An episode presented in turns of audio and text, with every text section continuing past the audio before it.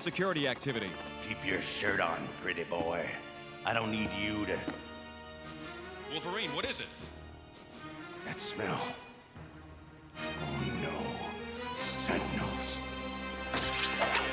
Easy, big guy. It's just me.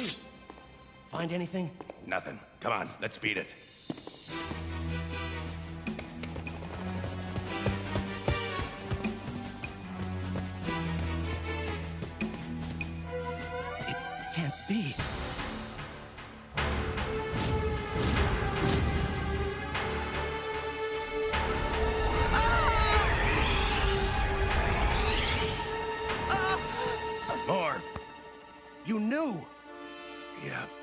Baby me.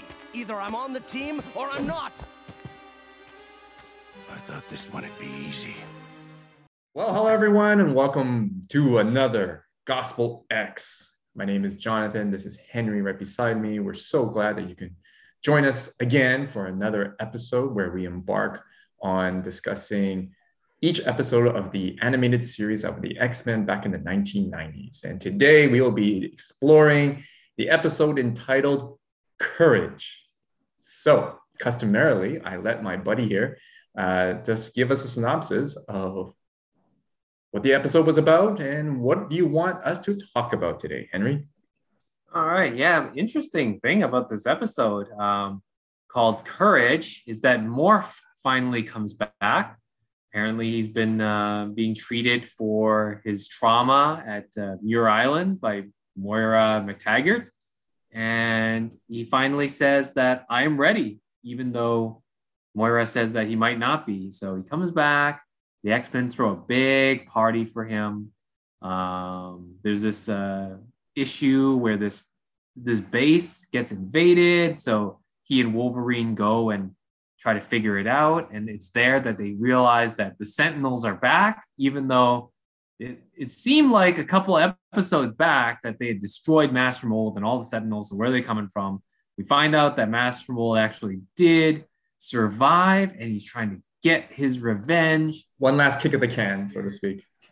and um, he's his only his head survived, and he's trying to go Yeah. and get back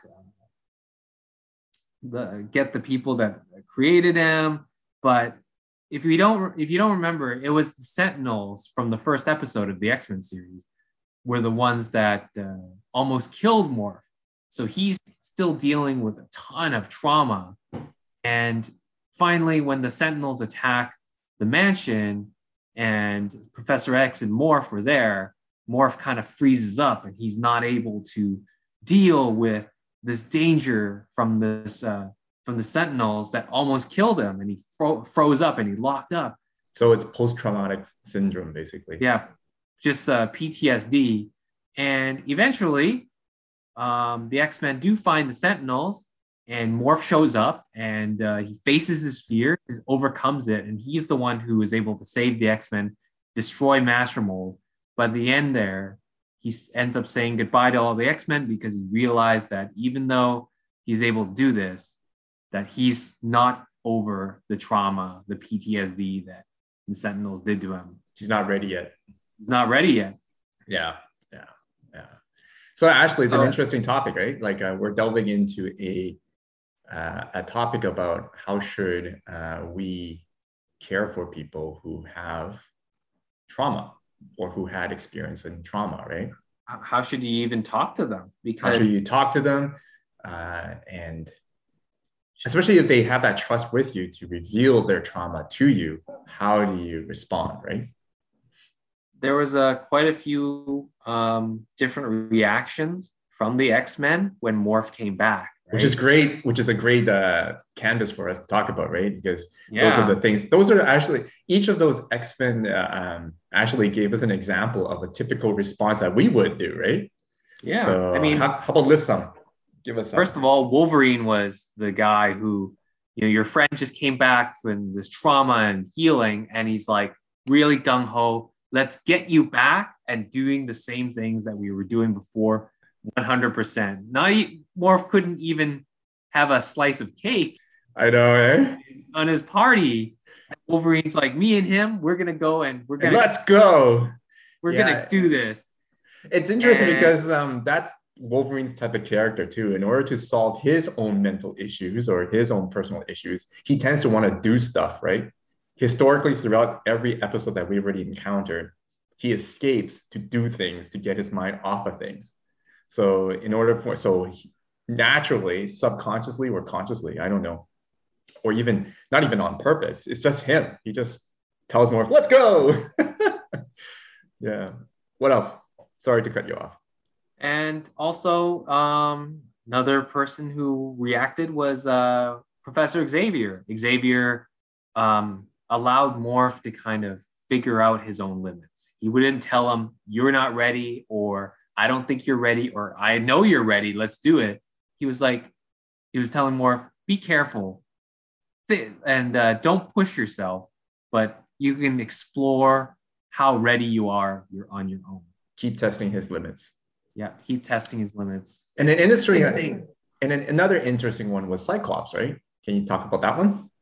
Yeah, yeah. Uh, Cyclops was uh, later on. He was like, Cyclops literally didn't trust Morph at all to No. give him any kind of responsibility at all. Maybe it's because of it. He's the leader. He's got to think of the cohesiveness of the, the unit. So he's got to go and say, okay, you know, we, we can't have a weak link in this chain of people that I'm leading, you know, because if you can't trust one person, you know, the whole thing's going to fall apart. So that might be speaking to his more pragmatic side of it. You know, people who are more pragmatic that know that he's got something to do and he's just not sure of where the limits are. So instead of letting, giving him that opportunity to test it in that team setting, he told him to just wait there and we're to handle it. It's like babying him, uh, Morph, right? To say, uh, look, um, I love you, but uh, yeah, I don't your- trust you. Yeah, I don't trust you. Um, but he didn't really say that, but for your own good, stay here, right? Yep. It's That's- like just gives them some, you know, like when when Cyclops told them to stay in the war room, it's just the most BS answer. And I yeah, people with this kind of trauma, they hate those kind of BS answers. that- exactly. That's patronizing people, right? Saying that you know, trying to cloak it with something good, but really, you're just telling me that I'm incapable, useless. useless. yeah, basically, it's like he told him, "Oh, Professor Xavier call the war room, so we need someone here to answer his call." You know, you're doing a very, Very important job. very important job. Mor- Mor- you could tell Morph was just not buying it at all. no, and he, he was a little pissed too, right? Yeah, he was Like, absolutely pissed. Come on, you just gave me a party. You didn't let me eat cake, and now you're patronizing me for be like and telling me that I'm incapable of joining with you guys, right? Yeah. An interesting interaction was who was the person that Morph um, approached when he told when he finally realized that he wasn't ready. It was Xavier. It was not the one who wanted to get him back to 100% like Wolverine. It was not the one who didn't trust him at all like like Cyclops. It was the one who allowed him his own freedom to figure out if he's ready or not without imposing their own judgments on him at the very beginning. So that's the person who he approached to talk about his readiness and, and his trauma. So I think that might give us, uh, that might give you kind of like a, a roadmap on, yeah, is that something that we should do? That is exactly what we should do. Actually, I think in the in the in our world, when we talk about Christian opinions and perspectives and how a Christian should care for our loved ones or our friends who have experienced trauma, we should allow space for them to give them space to and have freedom to test their limits. Uh, we give them opportunities. We don't baby them. We don't condescend them. We don't patronize them uh, nor do we say, let's get going, turn your frown upside down and let's move, right? Type of thing. And we can't even do that because, hey, Jesus didn't either. He gave, uh, he gave his disciples tons of time to figure things out. And so we should give our friends and loved ones tons of time as well. And like Xavier, I think uh, we could learn something from him to be continually supportive, right? He knows Xavier. Interesting about Xavier is that he knew his distance of how far he should keep himself distant from Morph, not too far, but not too close, right? He knew exactly Morph, right? He knew Morph so well that he knew that it's this distance that I should keep to, to, in order to make sure that he knows I'm here to support him. But it's also a distance he knows that I'm giving him space to work.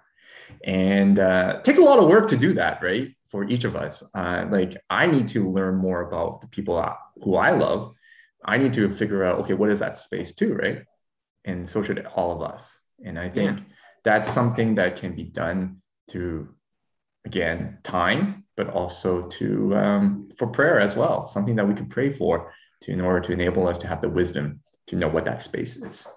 Yeah, you should uh, definitely go and figure out what kind, which of the X Men are you when you're dealing with this kind of situation. I think I'm more like Wolverine. Though. I'm more like Wolverine as well. You know, I'm like percent. Hey, yeah, uh, you went through something really terrible, but you know what? We're all good now. So let's go camping. Let's go camping. let's have let's, let's barbecue. Beer. Yeah, yeah, we're gonna have exactly. barbecue. We're gonna have some fun. You know, yeah 100% we're just gonna yeah have a lot of fun together and uh, yeah but that's not helpful at all although we think it might be helpful but it's not really giving them space either right?